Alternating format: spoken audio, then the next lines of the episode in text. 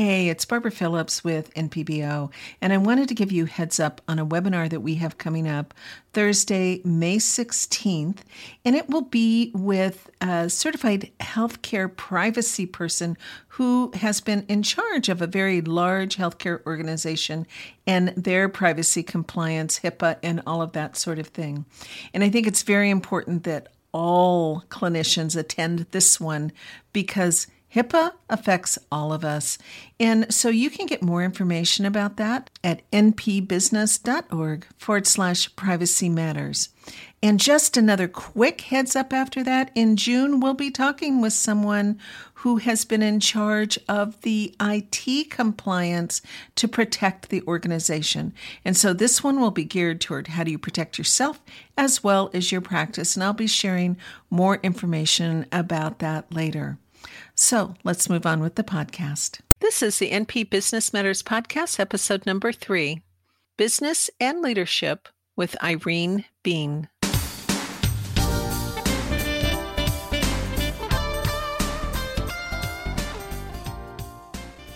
Welcome to the NP Business Matters podcast. I'm your host, Barbara C. Phillips, founder of Nurse Practitioner Business Owner and the Clinician Business Institute, where we provide education, resources, and support about the business of being a nurse practitioner.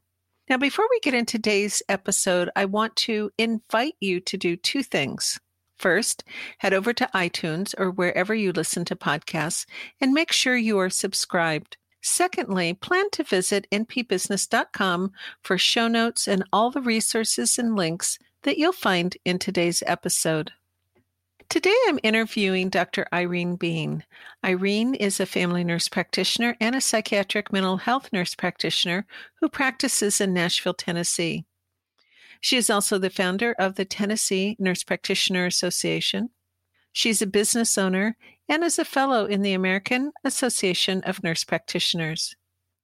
In the years that I've known Irene, I've watched her develop from a nurse practitioner who was busy doing her work, seeing her patients, to becoming a state and national leader, a voice for nurse practitioners, a voice for those of us who aren't always being heard. Now, at the time of this recording, the late September 2020, you may be aware of issues that have gripped our country this past summer on racial inequalities, healthcare disparities, and a general unrest. Irene has taken a lead in bringing together nurse practitioners to talk about what we can do as a community in supporting one another, as well as supporting our patients and communities that we live in. In a series of webinars that you'll hear us talk about briefly at the end of our time here together. I want to encourage you to follow Irene to get involved in some of these webinars. And if you are in Tennessee and are not yet part of the Tennessee Nurse Practitioner Association, my only question is why not? That is one state organization that I have seen grow. I have seen it be supportive of its members. I have seen dynamic programs mm. coming out of Tennessee. And I absolutely love the fact that Irene is supporting nurse practitioners in her state and, if you will, is growing more leaders. I encourage you to head over again to the blog at npbusiness.com where you'll find the show notes, links to the resources that we discussed, and more. So now let's get started.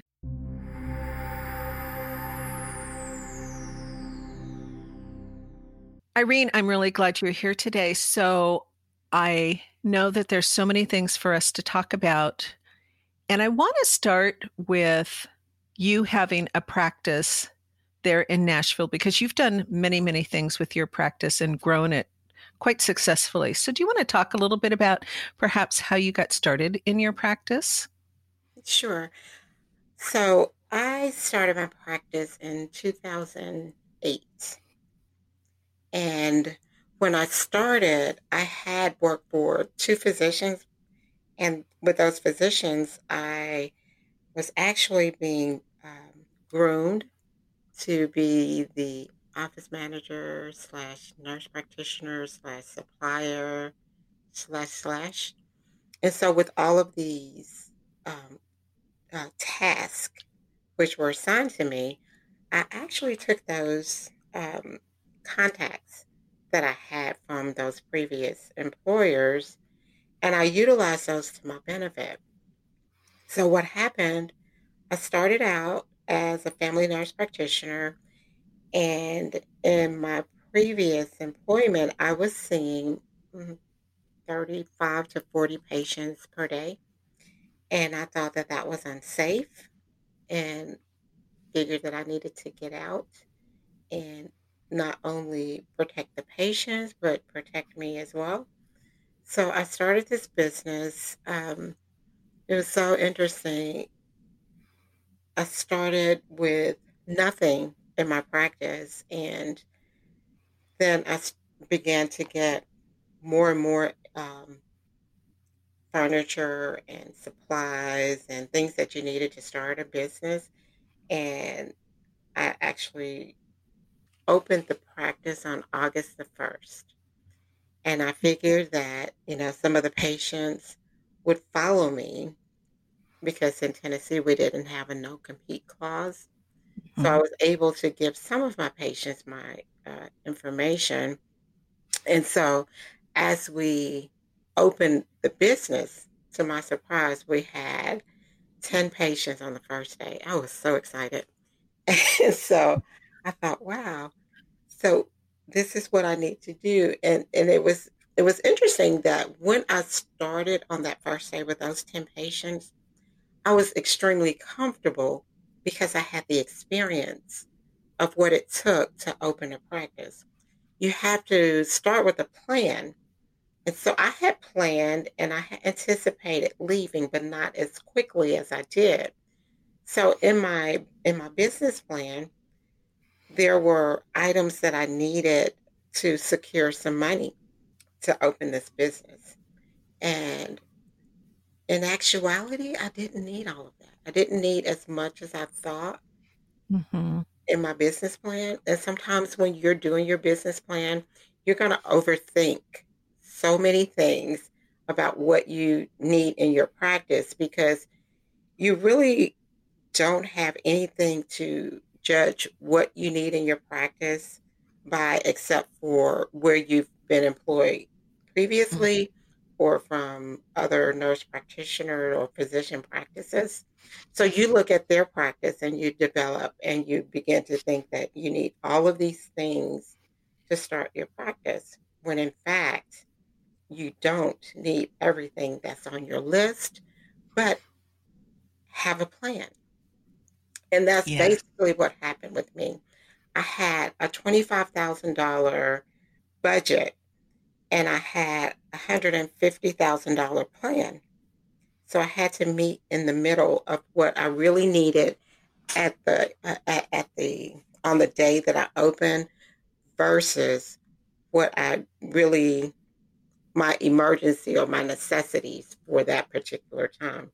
Mm-hmm. And so once I started uh, this practice, again, I started with 10 and I'm up to, I don't know, probably 25 patients per day because I don't want to be overwhelmed. What I've done is I started with family practice. Then I added uh, a weight loss component. Five, six years later, I decided that I needed to add a psych component to make it a holistic practice.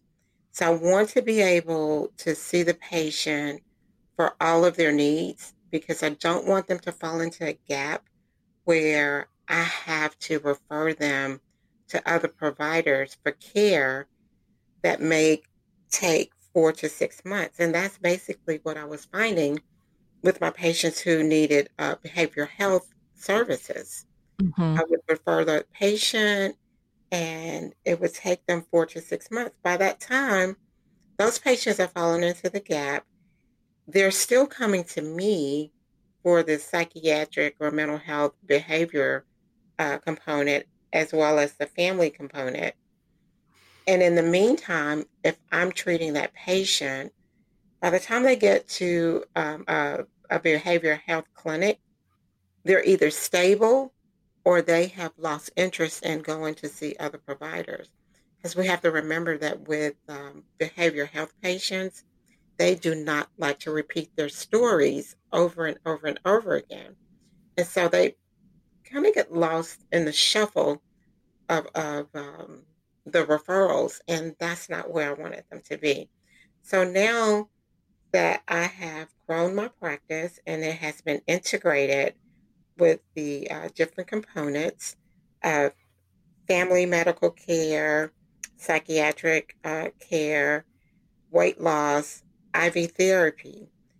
With those components, I'm able to offer the patients everything they need under one roof.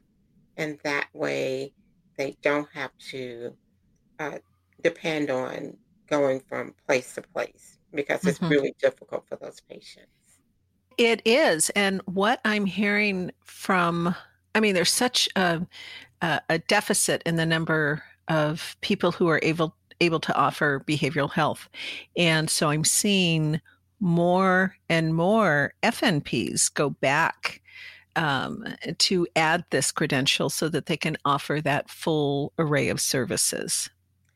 That's true. That is really true. Um, I am actually um, precepting nurse practitioners who have returned. And then there are other nurse practitioners who don't feel the need to return because they feel that they can offer those services. And I'm not sure if you want to dive into this uh, aspect of it, Barbara, because what we're finding is that we're seeing nurse practitioners who are actually treating psychiatric uh, patients or mental health patients, and they aren't certified with that, with the um, skills to treat those patients. Now, if it's something that we need to, that they could actually do immediately, general depression, if there's such thing, and generalized anxiety disorders. They can actually stabilize those patients and refer them out to a nurse practitioner, a psychiatric nurse practitioner, a psychiatrist, a therapist, because a lot of times when we're treating those patients and we tend to think that they have these generalized disorders, and it could be that you give them a medication which triggers something totally different. If they have bipolar, schizophrenia, PTSD, how are you going to um, accommodate those patients other than referring them to a provider who actually has those credentials? So, what I say to our student psychiatric nurse practitioners is to just be mindful of the patient that you're treating because they are extremely sensitive to different people and you have to be mindful that sometimes they're happy today and that something else can happen on tomorrow. So as a provider if you trigger something uh, with their mental disorders then you're liable for that patient. So you know just really be careful with what you're doing. And i know that a lot of the mental health uh, facilities are are overwhelmed with patients and and you know they need some reprieve and as providers we do as much as we can but when we can't do it then we have to know when to say no and and that's an excellent point. I mean, all of us should be looking to our scope of practice. Mm-hmm. And, you know, the truth of it is is we do get basic you know, depression, anxiety, that sort of thing in our FNP programs. Mm-hmm. And for a long time, and and not even just for a long time, but certainly in my past, but even today, the need is so great that sometimes it has to start with the FNP. Mm-hmm. But we do need to know our limitations mm-hmm. always, whether it's psych or something else, and be able to call on the the people that are credentialed in those areas, the specialists, in order to refer those patients out. I mean, that's just to me that's a given, and I would hope that every healthcare provider, and I don't care what your license is, knows your limitations Absolutely. and knows when it's time to get help. Mm-hmm. and and to me that's what collaborative practice is all about is that we know to reach out and work with those that have expertise in other areas right, right. we don't need a law that says we have to have a collaborative relationship right. because all healthcare providers are collaborative absolutely and, absolutely yeah I absolutely and, agree with that and and yeah. that's one of my pet peeves is that you know this is a you don't know when to refer a patient, so you have to have a collaborative provider to tell you that you need to refer a patient out. And so I'm thinking if you have to have someone to tell you to refer a patient out, then you shouldn't practice. Because yeah, there's there's other issues. Very many issues that that can occur because that's you know that that within itself takes on a, an entirely different frame of, uh, of mindset for any provider. Mm-hmm. Because mm-hmm. I've referred patients to specialists who have referred those same patients to different specialists. And so I'm thinking, I'm saying that we are all collaborating. We all know our limitations. And when it is outside of our scope, then we refer to someone who actually takes that information, takes that patient, and and evaluates that patient and work them up to what it is that they actually need.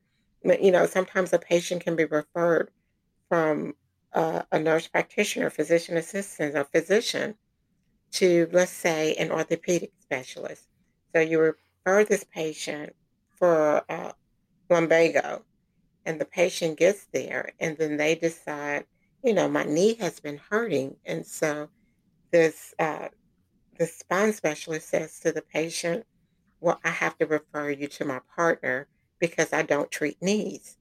So there we are. We have a huge, huge effect on who we refer our patients to. And what you were right, we collaborate on a daily mm-hmm. basis because no one provider, no matter what your title is, no one provider can do it all and do it no. successfully. No, this is a team sport. this is not a solo act that for any of us. Mm-hmm. Um, and I know certainly, you know, I had no qualms in picking up the phone and talking with the cardiologist, talking with the neurologist, mm-hmm. and those same providers would also refer people to me. Absolutely. So it, it, it, goes both ways. But to back up a little bit about your practice, I have mm-hmm. to just say this to you because I did not know about your startup date and and some of that. My mm-hmm. practice, when I started my first primary care practice, I opened August 1st as oh, well. Wow. And I had eight patients on my books that first day. so very, very similar. So, Irene, one of the things that I really want to get into with you, I have watched you for many years now. Mm-hmm. And, um, you know, for instance, I saw you start up the Tennessee Nurse Practitioner Association. Yes. I saw you, in fact, I even was like, no, don't do this when you did your psych NP at the very same time you did the Duke Johnson and Johnson nurse leadership program. Yes. Letting for punishment. I, yes, yes. And you know, and it's just grown from there with the work that you've done with nurse practitioners, legislative issues, um, all the leadership stuff. Now, a lot of um, activity around um, health in, uh, inequalities and diversity issues, that sort of thing.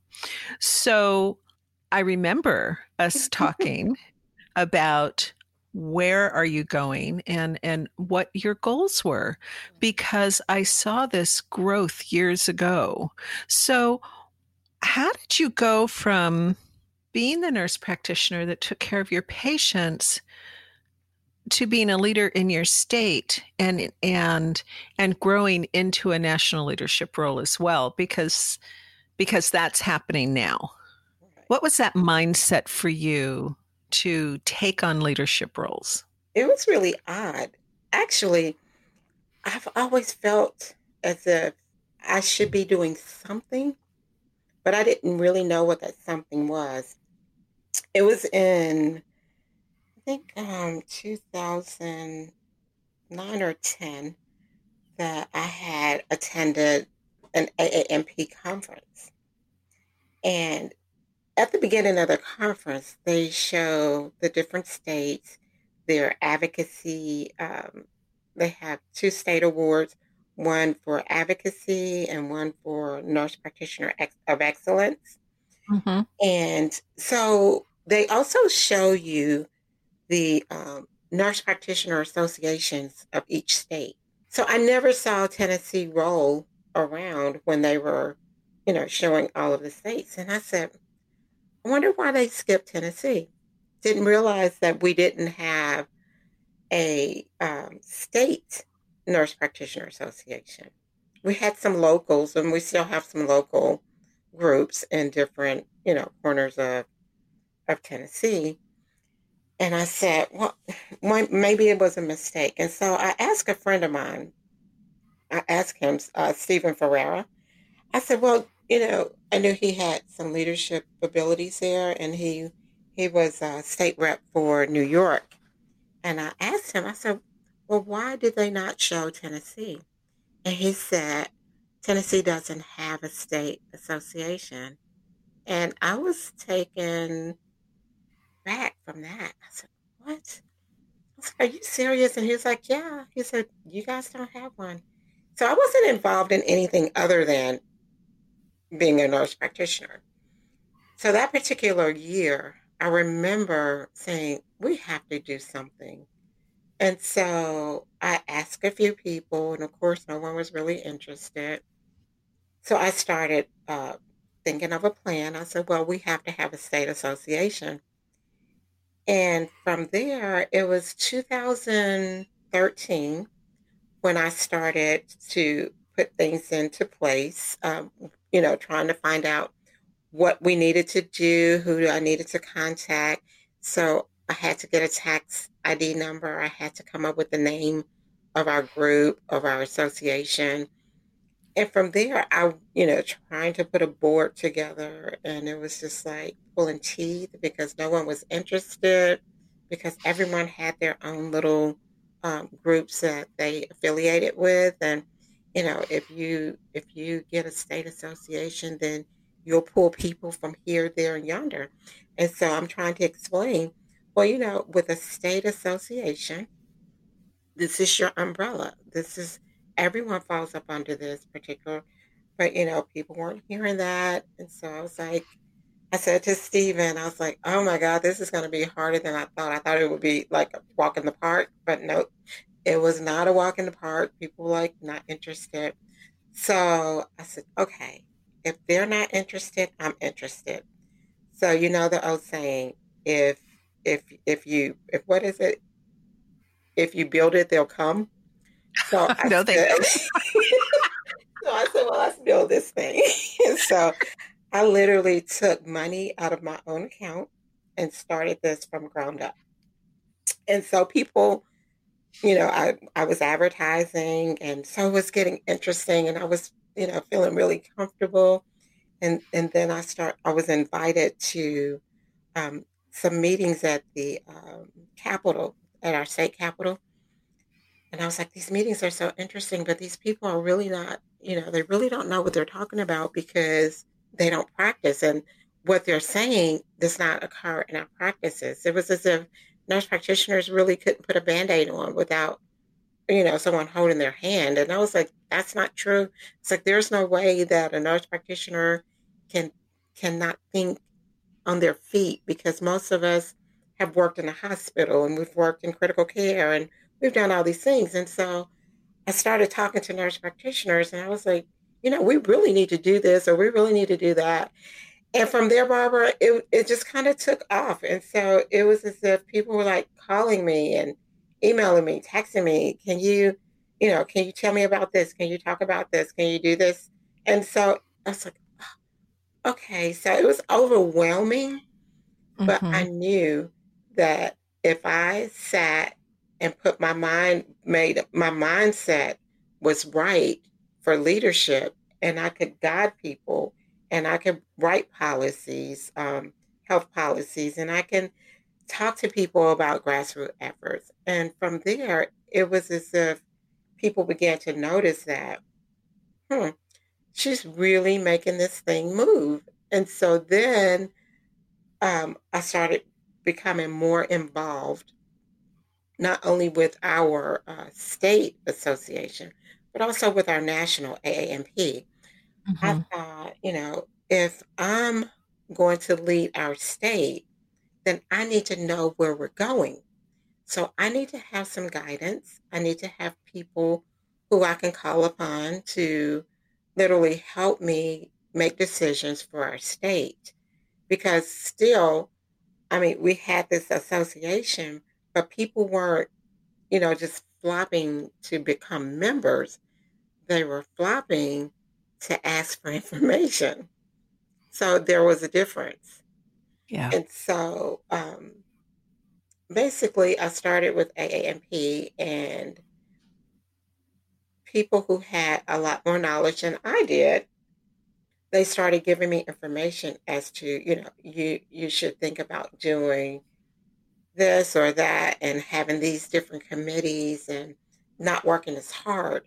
But I felt that, you know, if I really wanted to know this association, the ins and outs of the association, the ins and out of the people who were becoming members, then I would have to be involved. I can't sit back and allow people to do the work if I'm not going to be involved. So I just think that a good leader actually puts in the work themselves in helping their group. From there, it, has been quite interesting because I've learned who will work with you and I've learned who will work against you. Mm-hmm. But I've mm-hmm. also learned people who are working in the background. They have a lot to say, but they're not doing, they're not saying anything. But those people have a lot of voice that people need to hear. And I know that didn't sound right. But what I'm saying is that I have encountered nurse practitioners who are amazing. Other people don't know them because they're so quiet. And I feel that a good leader who knows their group and knows those worker bees who are uh, standing in the background and not wanting to be seen, as a good leader, you bring those people to the forefront. You would be amazed of how many nurse practitioners working in the background need to be up front. We've had, um, for example, I have um, conferences, annual conferences for for our state association. Now we know all of the national speakers who are used plentifully. They are used quite often. Right. But then we have nurse practitioners who are not used at all. So what I've started doing for our conferences, we started looking at, you know, our national leaders who we know that people are really interested in seeing and hearing because they always have great information. They always have great sound bites. They have great workshops like you when you do, do our business workshops. But then I have others who have not been seen or heard. I have one young lady who actually has a pediatric sleep lab. And I am using her for our conference, not using her. I'm bringing her in to our conference because she needs to be highlighted. I don't know of many nurse practitioners who have opened a pediatric sleep lab. I'm not sure about you, but there's only one who I know who have done this. Then I have another who is a nurse practitioner, but he is a nurse scientist who has also been around nationally, internationally, and is usual is, is utilized with NIH. I mean, he is awesome. But these people, they don't speak out loud enough for others to see or know who they are. So, as a leader, that's what I want to do. I want to highlight those who are not being seen because they like to be in the background. Have you read Seth Godin's book on tribes? I have not. This is exactly Seth Seth Godin. For those that don't know, he's a business thought leader. Um, has been around for a lot of years.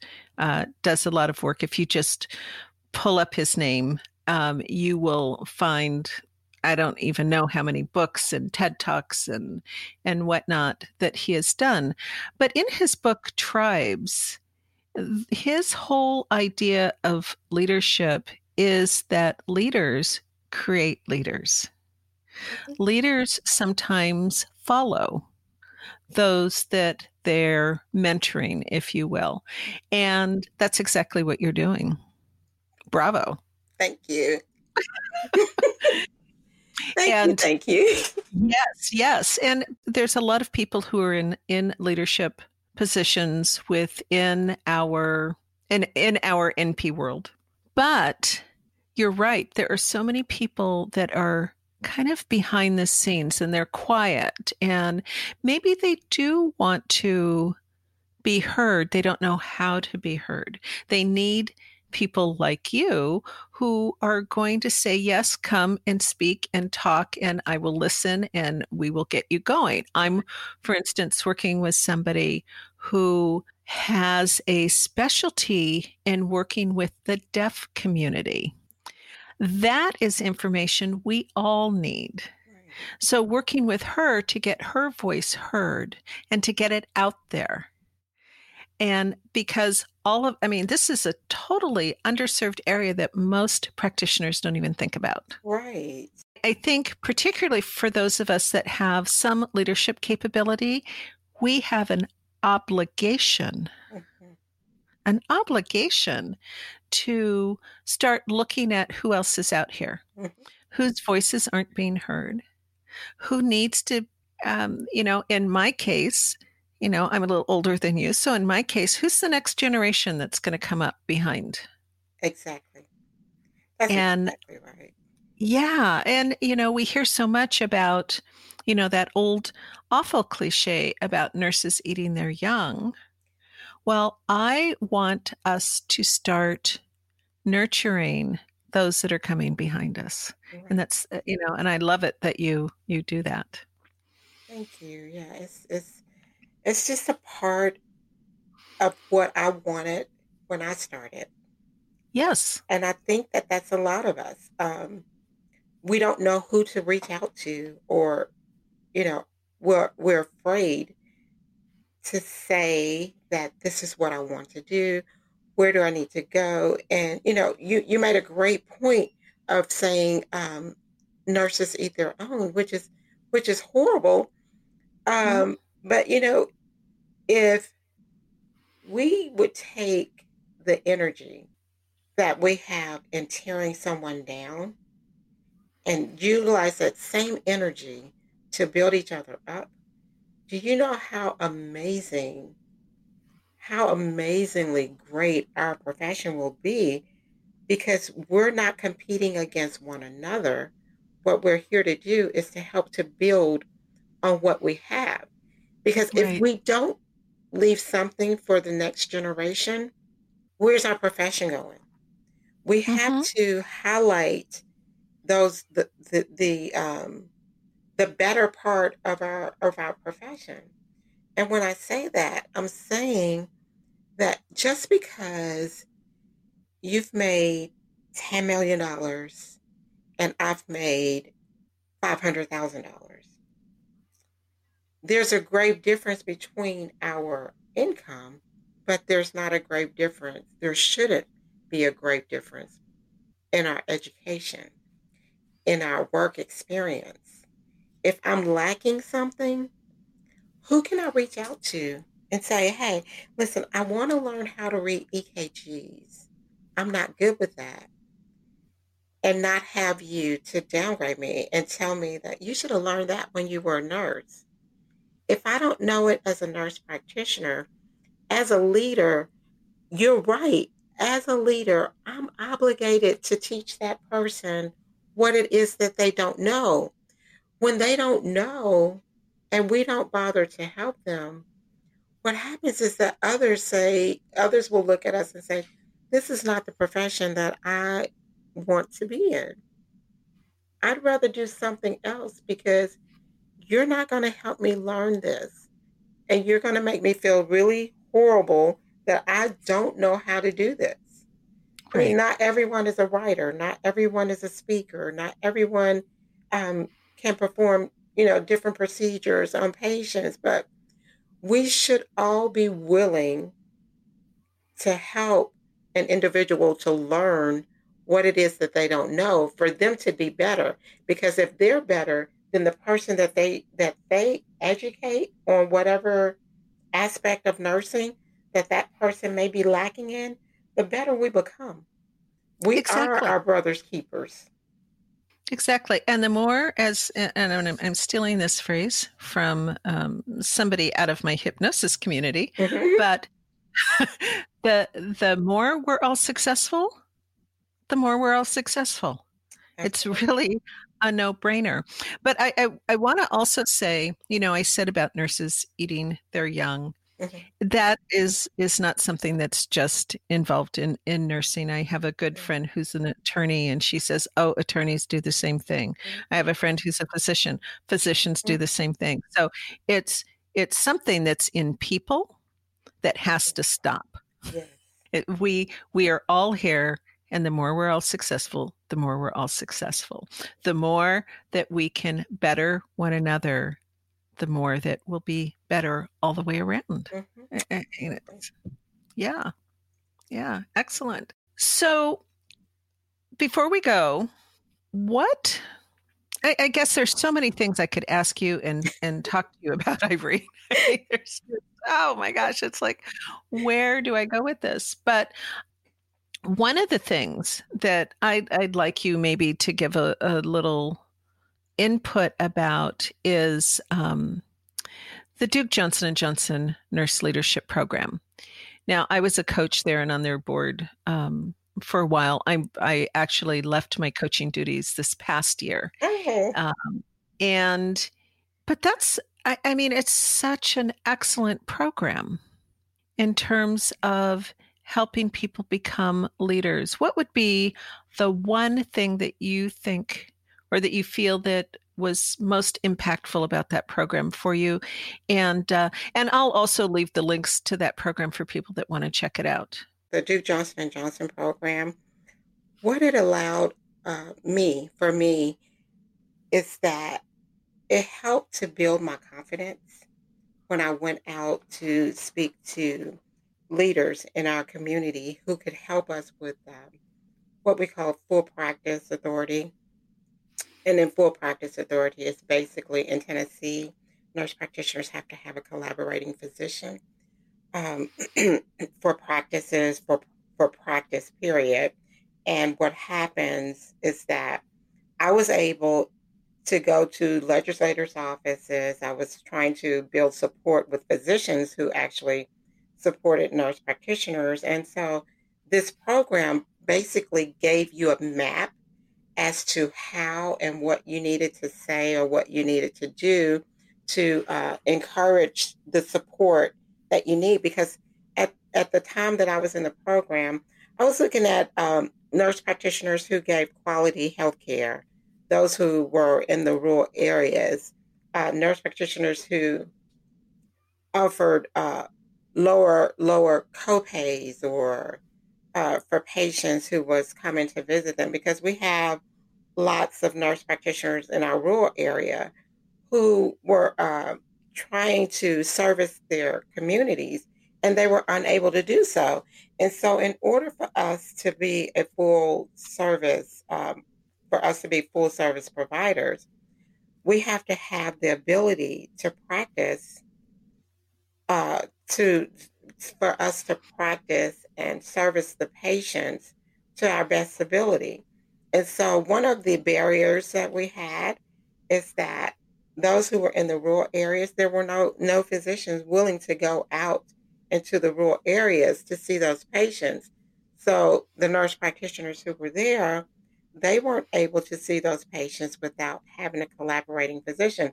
So it was a catch 22. So what I found in this program is that it allowed me to go to these uh, legislators and say, listen, we have nurse practitioners who are willing to give quality care to, to the patients and those to your constituents in those areas. We have nurse practitioners who are capable of doing these services without having to have a collaborating physician to help them with these services. Well, of course, you know, we're in Tennessee and it, it, it doesn't matter if you're capable, knowledgeable, or not, you still have to have this this collaboration. So I was encouraged enough and I felt experienced enough to go to them and say that we have to change these rules. These are barriers for your constituents in the rural in the rural areas. We have hospitals which are closing, but we still and we still have patients or communities which are still not being treated by providers because of these barriers. And so, in doing so, we we actually were able to um, write a bill or to legislate on some bills. They weren't passed, but it still gave you that confidence to know that when we have the um, capacity or the the network to go in to say that we have 12,000 nurse practitioners to 7,000 physicians.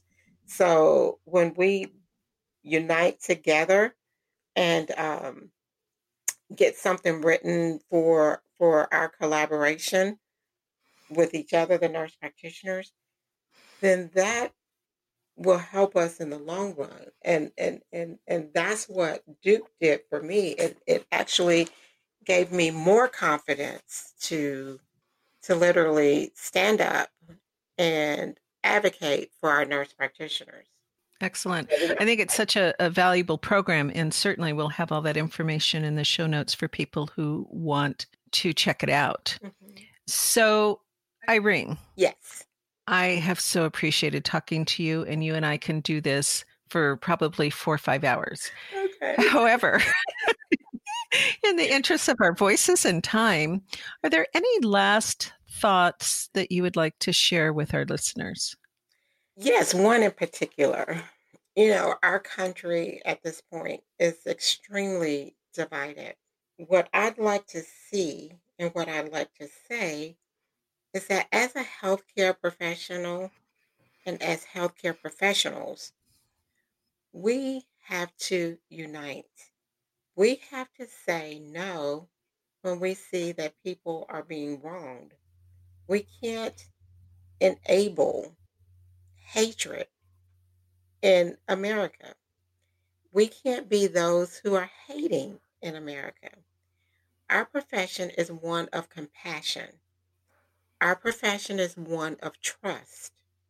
And when patients cannot trust you, when your co-workers, co-laborers cannot trust you, when you're spewing hate among each other, among your patients, and people are seeing this, this is not what we're made of. We're better than that. And so, as a leader, as a nurse practitioner, as a mother, as a healthcare worker, we have to say no when we know that someone is in the wrong. This is why we have diversity webinars. We talk about social injustice, and we're not just talking about one particular group, but we do rely heavily on what we see in our profession and how we can be better and how we can make our community better. And so these are the last words that I would like to say to each of you. And thank you so much for tuning in. Irene, perfect. Thank you so much for those words. And where can people learn more about these webinars, more about the Tennessee Nurse Practitioner Association, um, or if they want to get a hold of you? Okay, so if you would like to uh, talk to me or email me, you can email me at tnnpa at comcast.net. We also have a webpage,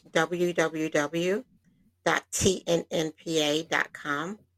And I usually have links on there to where you can contact us on our social media pages. We're on Facebook, LinkedIn, Twitter, and Instagram. So we have all these sites available for anyone who would like to contact me. Um, you can use any of those any of those social medias or other outlets that I that I named. Thank you. And I will make sure that all of that is linked in the show notes so that people can find you. And I'll I'll just tell people um, you have got to be the Instagram Facebook queen, Twitter queen. I, I wish to. I had enough energy as you did. I do. I have to. I have to stay on there because I have so so I have my business on there, I have my personal, then I have social media. I'm the uh, Tennessee State rep, rep for AANP. And so all of my business is on social media, unfortunately. But, you know, I make my business business, but I don't put personal things on there. So you won't find out yeah. a lot about me on social media, but you can find me on social media. Oh my goodness. So, Irene, thank you so very much for taking time out to be with us today. Thank you, Barbara, for inviting me. I want to thank Dr. Irene Bean for spending time with me today and talking about all the things that we've talked about from, from policy to nurse practitioner involvement to leadership to being a business owner. All of it is so important, and it's important to the development of nurse practitioners in general. I invite you to leave your comments and suggestions on our blog at npbusiness.com, again, where you'll find the links and resources to contact Irene. And finally, once again, this is Barbara C. Phillips nurse practitioner and founder of Nurse Practitioner Business Owner. Thank you so much for taking the time out to listen to us today. And I look forward to seeing you in the next episode of the NP Business Matters podcast. Bye bye now.